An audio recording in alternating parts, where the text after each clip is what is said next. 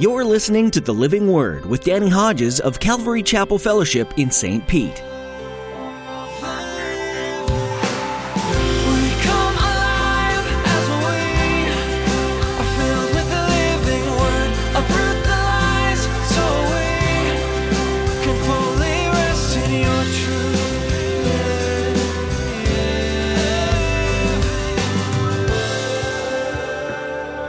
James chapter 2, verses 24 to 26, specifically mentions Rahab in the context that just to believe in God is not enough. But believing and then showing it by what you do.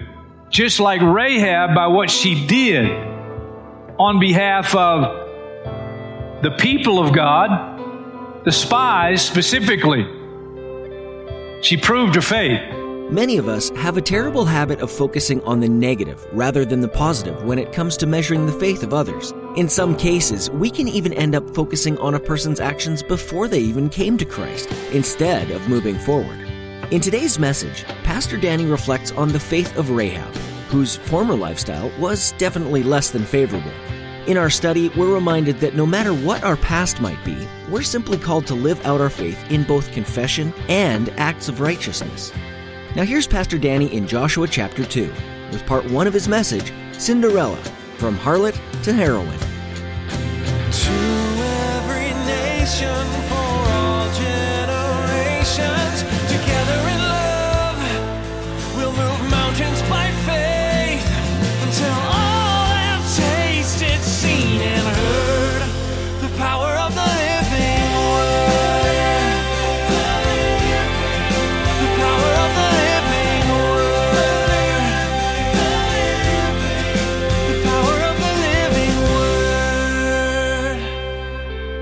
Joshua chapter 2, verse 1 Then Joshua, son of Nun, secretly sent two spies from Shittim.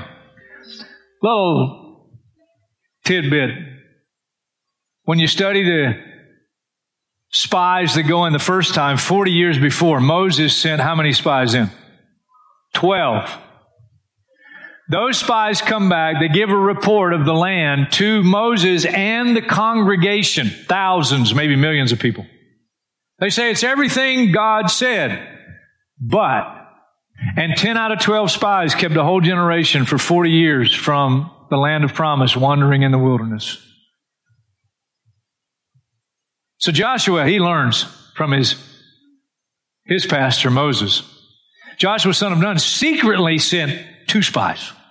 Go look over the land, he said, especially Jericho. So they went and entered the house of a prostitute named Rahab and stayed there.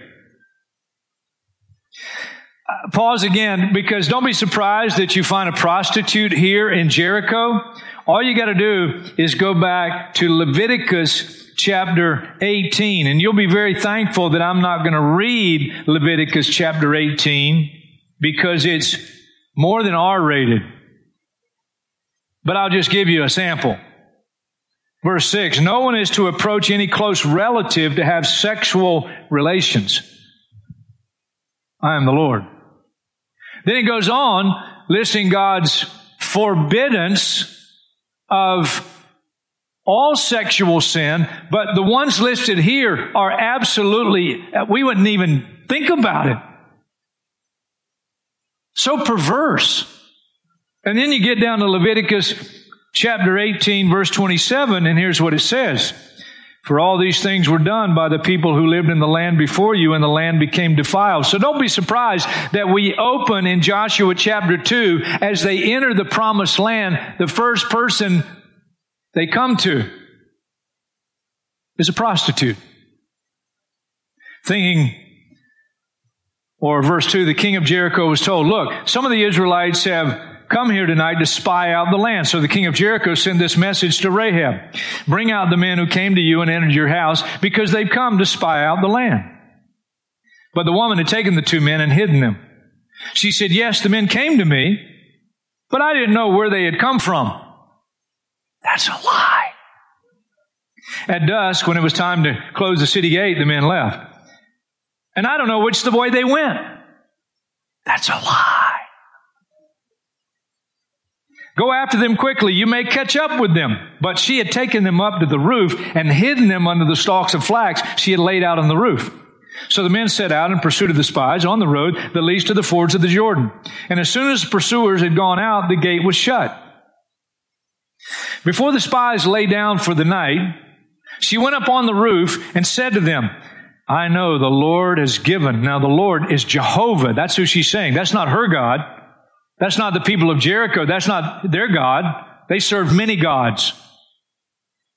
I know Jehovah has given this land to you and that a great fear of you has fallen on us so that all who live in this country are melting in fear because of you. We've heard how the Lord dried up the water of the Red Sea for you when you came out of Egypt. That was 40 years before. That's how long these guys have been hearing about this God of Israel.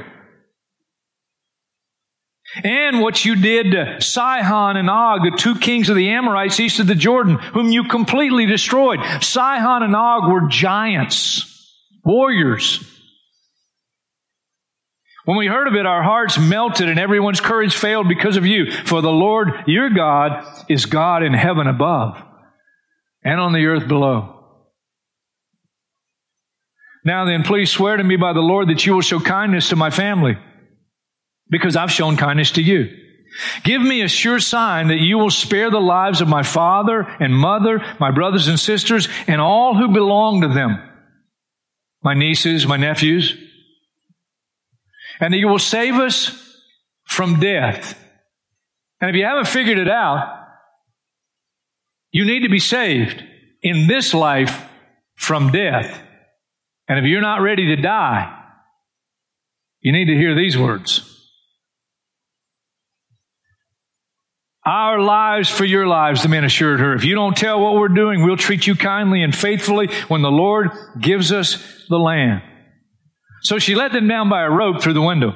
But the house she lived in was part of the city wall. Now that's interesting because if you know anything about the conquest of Jericho, Israelites are going to come in, cross the Jordan, they're going to march around Jericho seven days. Seven day, they're going to march around it seven times. And after the seventh time, they blow their trumpets and shout and the walls are going to crumble, except for one part. Rahab's house was on the city wall. I thought of Psalm 91 a thousand may fall at your side, 10,000 at your right hand, but it will not come near you. You will only observe with your eyes and see the punishment of the wicked if you make the Most High your dwelling even the Lord who is my refuge. So she led them down by a rope through the window, for the house she lived in was part of the city wall. Now she had said to them, Go to the hills so the pursuers will not find you. Hide yourselves there three days until they return, and then go on your way. The men said to her, This oath you made us swear will not be binding on us unless when we enter the land you've tied this scarlet cord in the window from through which we let you let us down. And unless you brought your father, mother, your brothers, and all your family into your house. So the scarlet cord, essential. It's a red cord. If anyone goes outside your house into the street, his blood will be on his own head. We will not be responsible. As for anyone who's in the house with you, his blood will be on our head if a hand is laid on him. But if you tell what we're doing, we'll be released from the oath you made us swear. Agreed, she replied. Let it be as you say. So she sent them away. They departed. She tied the scarlet cord in the window. When they left, they went into the hills, stayed there three days until the pursuers had searched all along the road, returned without finding them. And then the two men started back. They went down uh, out of the hills, forded the river, came to Joshua, son of Nun, and told him everything that had happened to them. It wasn't a public one. They just go to Joshua, learning from Moses' mistake. And they said to Joshua, the Lord has surely given the whole land into our hands. All the people are melting in fear because of us. It's a fascinating story. Jericho is the oldest known city we know of the Bible, in the Bible. 10,000 plus years. And the first person they meet, these spies, in the oldest city is practicing what some have suggested is the oldest occupation. She's a prostitute. Some say she was simply an innkeeper. Those are ignorant people. They don't know the Bible. Because the word zana means harlot, to act as a harlot, to commit adultery, and you find that word consistently means the same thing throughout the Old Testament. You get to the New Testament, James 2.25 refers to Rahab, and the New Testament Greek word, you'll get this one, is the word porne. I give you three guesses, and the first two don't count. What word we get from that? She's a harlot. She's a prostitute. In a pagan culture, even more pagan than the one you and I live in. I love what one person writes about Rahab. God's agents, the spies, were saved by a madam. The proprietress of a, of a bordello, a woman who sold her body for money, who submitted to any man who crossed her doorway if he had the cash. My first title for the message came fairly easily. From harlot to heroine, not the drug, with an E. In the Oxford Dictionary, it means a woman admired for courage, outstanding achievements. In the 1828 Noah Webster Dictionary, it's a female hero. She's listed in Hebrews chapter 11, a list of saints that have gone before us. Some have called it the hall of faith. And she's there. She's a heroine. She's a hero. And I want to share with you five characteristics about her faith. The first one is very simple. It's saving faith. James chapter 2, verses 24 to 26 specifically mentions Rahab in the context that just to believe in God is not enough. But believing and then showing it by what you do. Just like Rahab by what she did on behalf of the people of God, the spies specifically. She proved her faith that it was saving faith. Some people get stuck with Rahab and take issue with the fact that she lied. Yes, she lied. That she deceived. Yes, she deceived. Have you looked in the mirror recently if you put your faith in Jesus Christ? Did you put your faith in Christ once you came to the knowledge of the truth and all of a sudden you were completely sanctified? Didn't happen. Go look in the mirror. John Newton, you say, I don't know that name. Well, do you know the song Amazing Grace? He wrote it. And for a whole year after John Newton gave his life to Jesus Christ, John Newton, who before giving his life to Christ was a slave trader, continued to be a slave trader, and then under conviction of the Holy Spirit, as his life began to change from the inside out, just like ours. Saving faith. She's not perfect. But the second thing about her faith, it's surprising faith. surprising. Uh, surprising. Who would have laid money that Rahab's going to get saved? Who would have laid money Saul of Tarsus was going to get saved?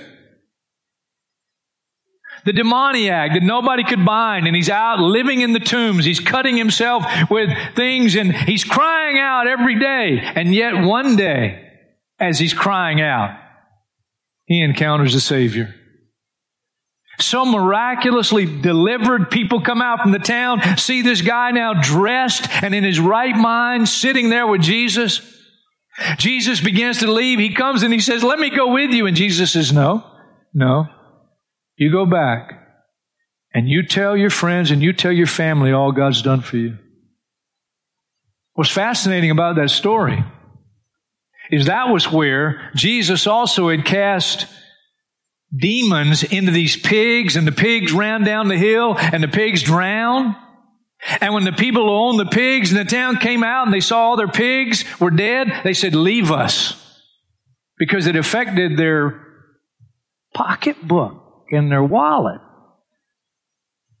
But this other guy from the area known as the Decapolis, a pagan Gentile region, he does what Jesus says, goes and begins to tell people, and the next time Jesus comes,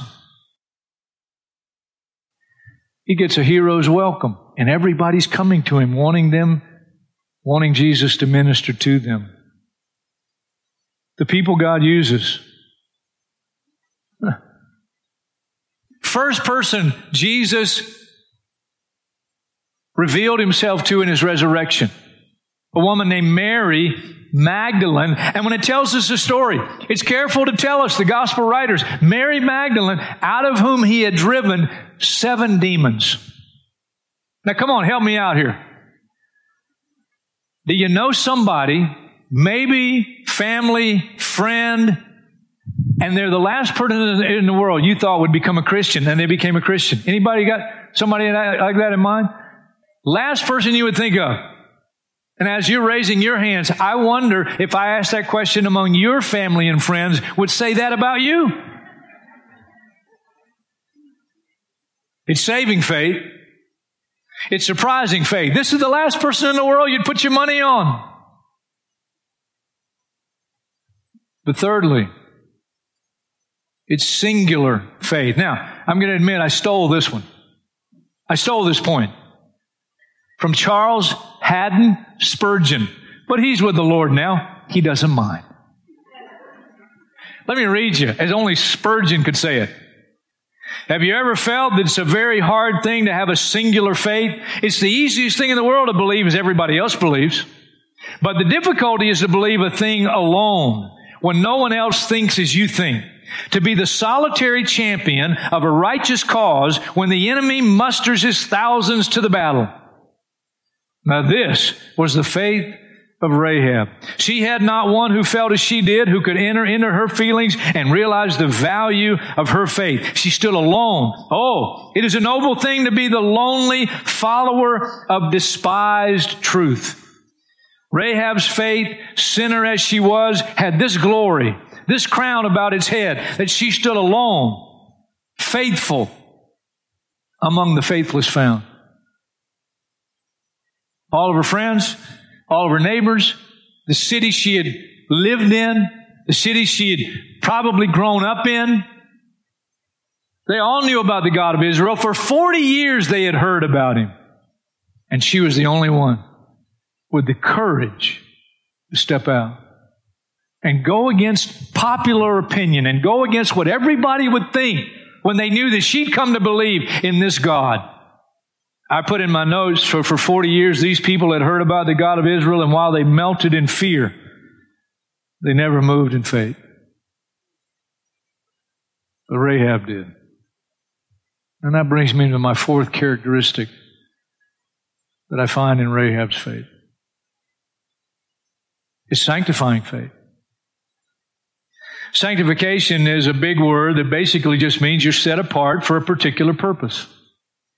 And if you're set apart for God's purpose, then God will mold you, shape you for what He wants for your life. But you have to be willing. In the hands of the potter, be willing to let Him shape you. Rahab's faith set her on a whole new path. She would leave the life of prostitution. And the moment that she put her faith in the God of Israel, while everybody else around her is melting in fear, and that was her at one point, melting in fear. Stop and think about that. That means she, for all these years hearing about this God of Israel, and now his people are coming their way, and they know that this God of Israel has destroyed powerful peoples. And they're in fear for their lives. And as soon as Rahab took that step of faith, All of a sudden, this miraculous thing happened inside. She knew now, I'm ready to die. There's no more fear of judgment. She had a peace in her life like she never had before. And can you, can you imagine now leaving that life and becoming a part of the people of Israel? And she starts to hear stories about the God of Israel. She hears Bible studies about the God of Israel. She hears about Abraham and Isaac and Jacob. She hears about young David as he goes out and faces Goliath, and she's just hanging on it. I mean, if she were a part of our congregation, Calvary Chapel Fellowship, she would say, Would you please let me come to the men's breakfast? Because she wants to be at everything. She wants to grow, she wants to learn. And learn she did. She'd hear about the Ten Commandments. And when she got to the ninth one, that one really, oh, oh, thou shalt not lie. You can only imagine the way she used to dress. Her job was to attract men, not to what was on the inside.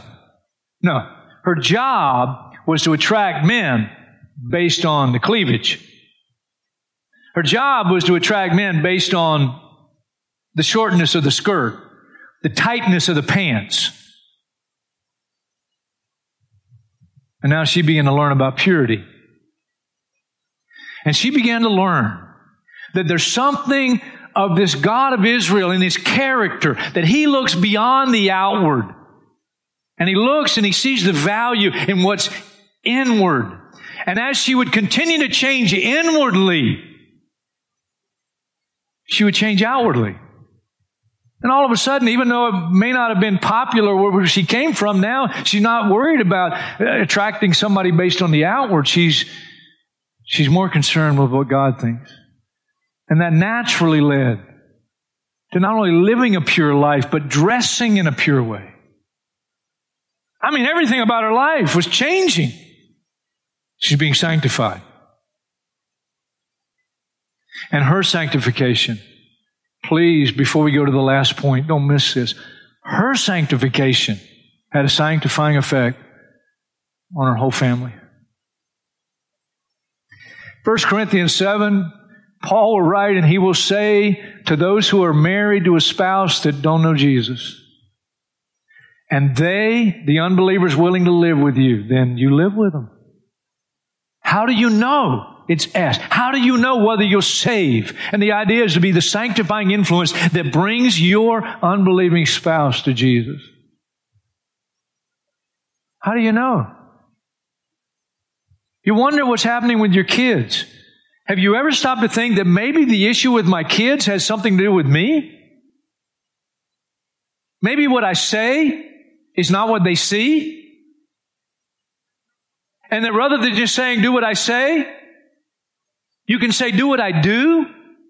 And when you start being able to say, do what I do, and not just what I say, maybe then God can take you as a parent and you can begin to have an effect. Let's be a sanctifying influence on your child for Jesus. And it works whether it's parent to child or child to parent or uncle and aunt to niece and nephew, or grandfather and grandmother to grandchildren. Some grandparents go, Well, I wish I could go back and change the way I was. Well, you can't, but you can change the way you are.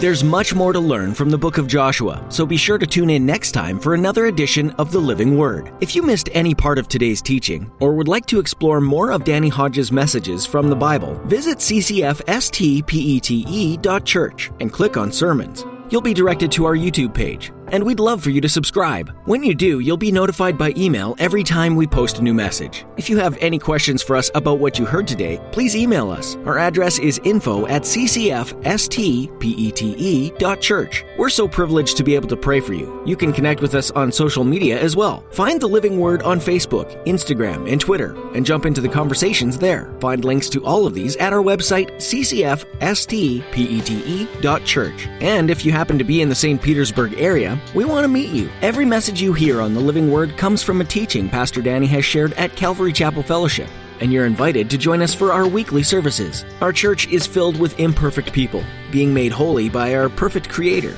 and we know that you'll fit right in. Join us Saturday at 6 p.m. or Sunday at 9 or 11 a.m. to worship God, read His Word, and get to know each other better. Find directions at our website. Again, that's ccfstpete.church.